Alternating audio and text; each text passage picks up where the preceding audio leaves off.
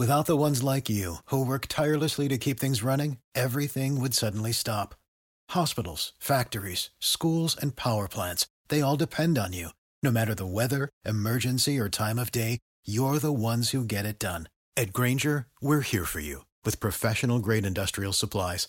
Count on real time product availability and fast delivery. Call clickgrainger.com or just stop by. Grainger for the ones who get it done. Hey there, my name's Michael Lamonato, and this is practice day at the 2023 Singapore Grand Prix on Pit Pass F1.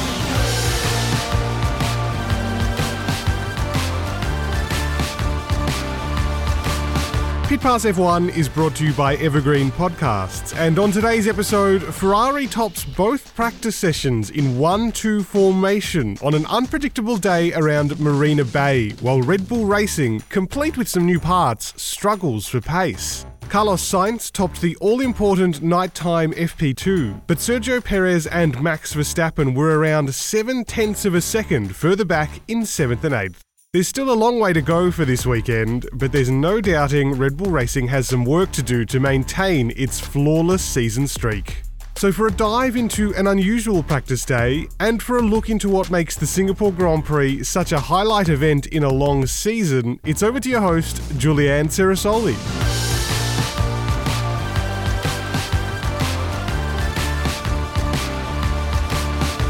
Have been another uneventful Friday in Singapore in which the sad destiny of the lizard who crossed Fernando Alonso's path during FP1 would be the talk of the day. But it was far from that. The ease in which Carlos Sainz and Charles Leclerc set the pace with Ferrari while Red Bull closed the second session, the most important session of the day, the only one held at night, as will qualifying and the race be, in 6th and 7th places. More than that, while the Ferrari drivers barely made any corrections at the wheel, Sergio Perez and Max Verstappen had clear difficulties.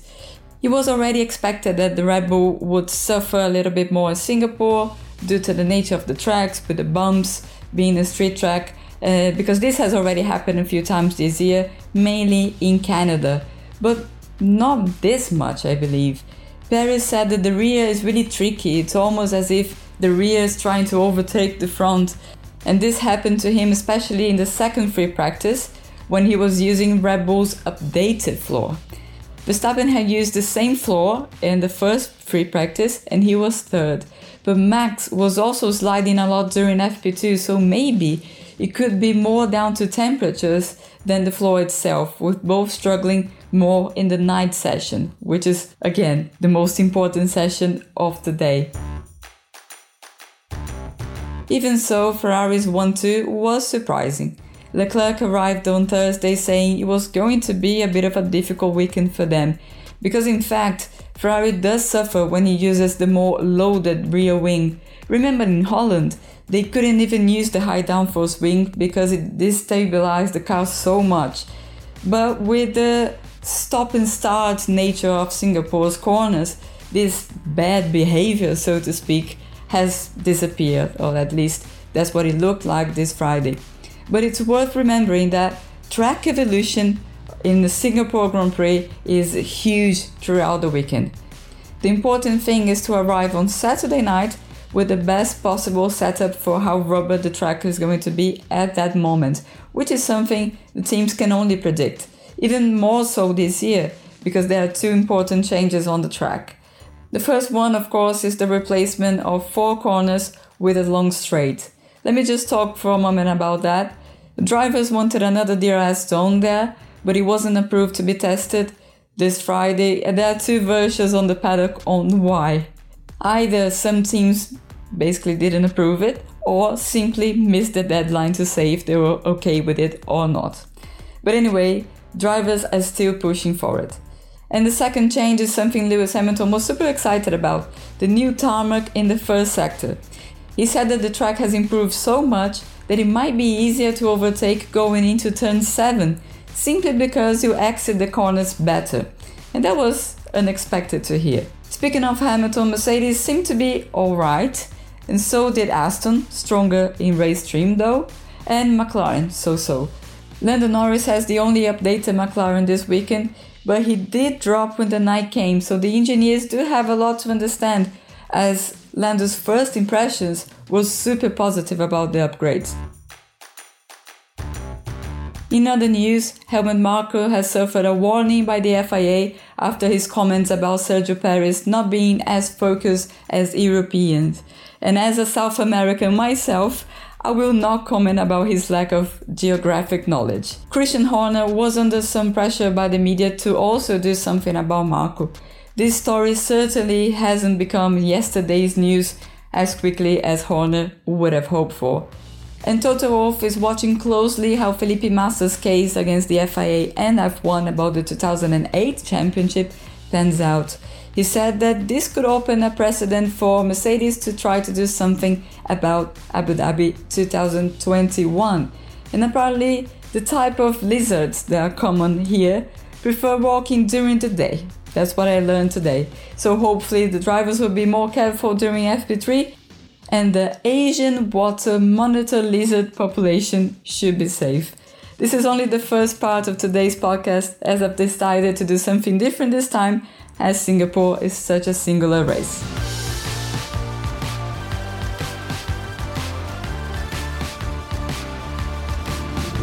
So remember I told you guys that I wanted to prove to you why Singapore is cool. I know some of the fans think that it's a boring race. I know sometimes Sunday it's a bit, it takes a long time to end, but it's one of my favorite races, and I decided to have a quick chat with Kate Walker, who used to do Formula One from when? Uh, 2010 through to the end of 2019. And then she left F1, went to do more interesting stuff for her life. But in the last two Grand Prix, she decided to meet us here why here? Because Singapore is one of the best races on the calendar. I'm not for the racing, I'll admit. Uh, not the best on a Saturday, on a Sunday, and nobody needs to think about free practice ever. But Singapore is really special. Um, geographically, they are in a cross. They're in a position where you have got food coming from Asia, you've got food coming from India, you've got a huge immigrant community. I mean, Singapore is effectively made up of immigrants. Everybody arrived here, even the people who think they've been here forever. Um, and they really have found a way of combining their cultures um, it's not perfect, you know, there is bits of racism and stuff, but the food, oh, you have no idea. Like, it's impossible to eat badly in Singapore. So, how many times you came here, and how many times in the last few years that you weren't in F1? So, you didn't have this excuse of the race? Uh, well, I think this is my sixth time in Singapore so far in 2023. so, what did you eat that you liked the most? Uh, well, I mean, I love so Singapore. One of the things that they're famous for is a dish called carrot cake, and it doesn't include carrots or cake.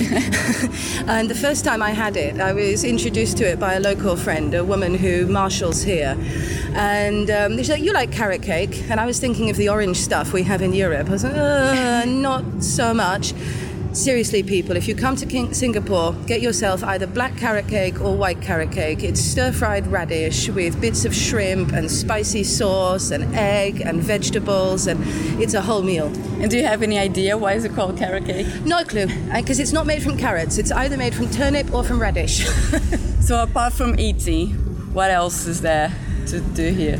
Well, so one of the things that's really cool about Singapore with all the different cultures is you've got this huge mix of religions and they do cohabit. I mean, you have a Chinatown and you have a little India, but if you go through Chinatown, you have in a row Mosque Street, Pagoda Lane, and I think Church Avenue. And, and you do have a huge Hindu temple in the middle of Chinatown. And then you go up to Little India and you have got um, proper Chinese pagodas. And, and the first time I came to Singapore in 2010, I was staying in Little India because it was really cheap. And I come out of the metro and I walk straight into a parade because it was some sort of Hindu festival and everybody is topless, throwing paint and color at each other, singing in the streets. And I thought, this is, uh, this is Asia and I'm in love. I hope you're not wearing white. I Never. know you I know you well enough to know you aren't. all black all the time.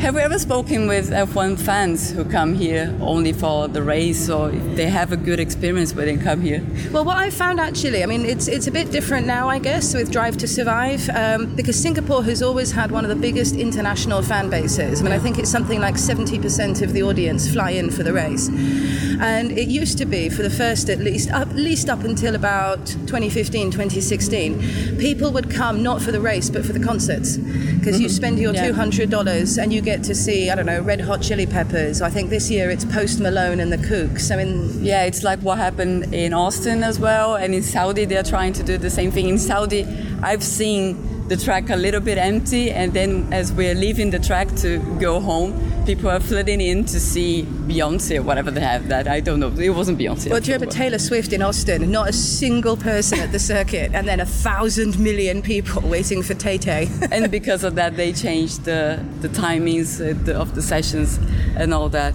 Well, I have a tip for anybody who does come to Singapore for the race. If you're lucky enough to fly out of Changi Terminal 3, make sure that the last thing you do is go to Tip Top Curry Puff and buy yourself a beef rendang puff. It is Singapore in two perfect bites. It's a combination of cultures, and it's, I mean, I don't even like meat, and I want the beef rendang puff every day. Oh, this is everything we need to hear to be convinced that Singapore is actually a very fun place, a very nice place to attend as well, if you can bear the heat. So, this was my last question. Do you have any tips? For people who come here and struggle with the heat, we were speaking about it in yesterday's podcast. I was mentioning that I prefer not to have my AC on. I prefer to be in this warm temperatures all the way, and I think that, that works for me. It does work. I got a great tip from uh, the NPO of the race, the National Press Officer from, Press Officer from Singapore. He introduced me to a soup called chng tng, which is a Singaporean Chinese soup made up. It's served cold over ice, and it is made up of ingredients that Chinese medicine thinks are cooling for the body. And I try and have a bowl of it every day, and it really does make a difference to my internal body temperature. It's like magic. Chung ting, people. amazing, amazing tip. So, yeah, let's wrap up for today. Tomorrow, I'll come back with everything about qualifying and everything that happened behind the scenes of the Singapore Grand Prix. See you then. Bye bye.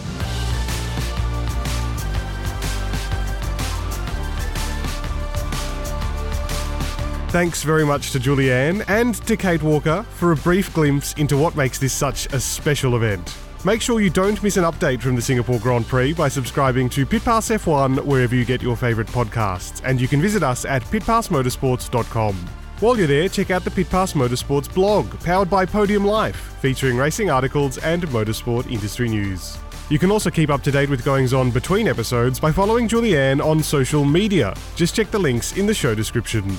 My name's Michael Lamonato. Pit Pass F1 is an evergreen podcast.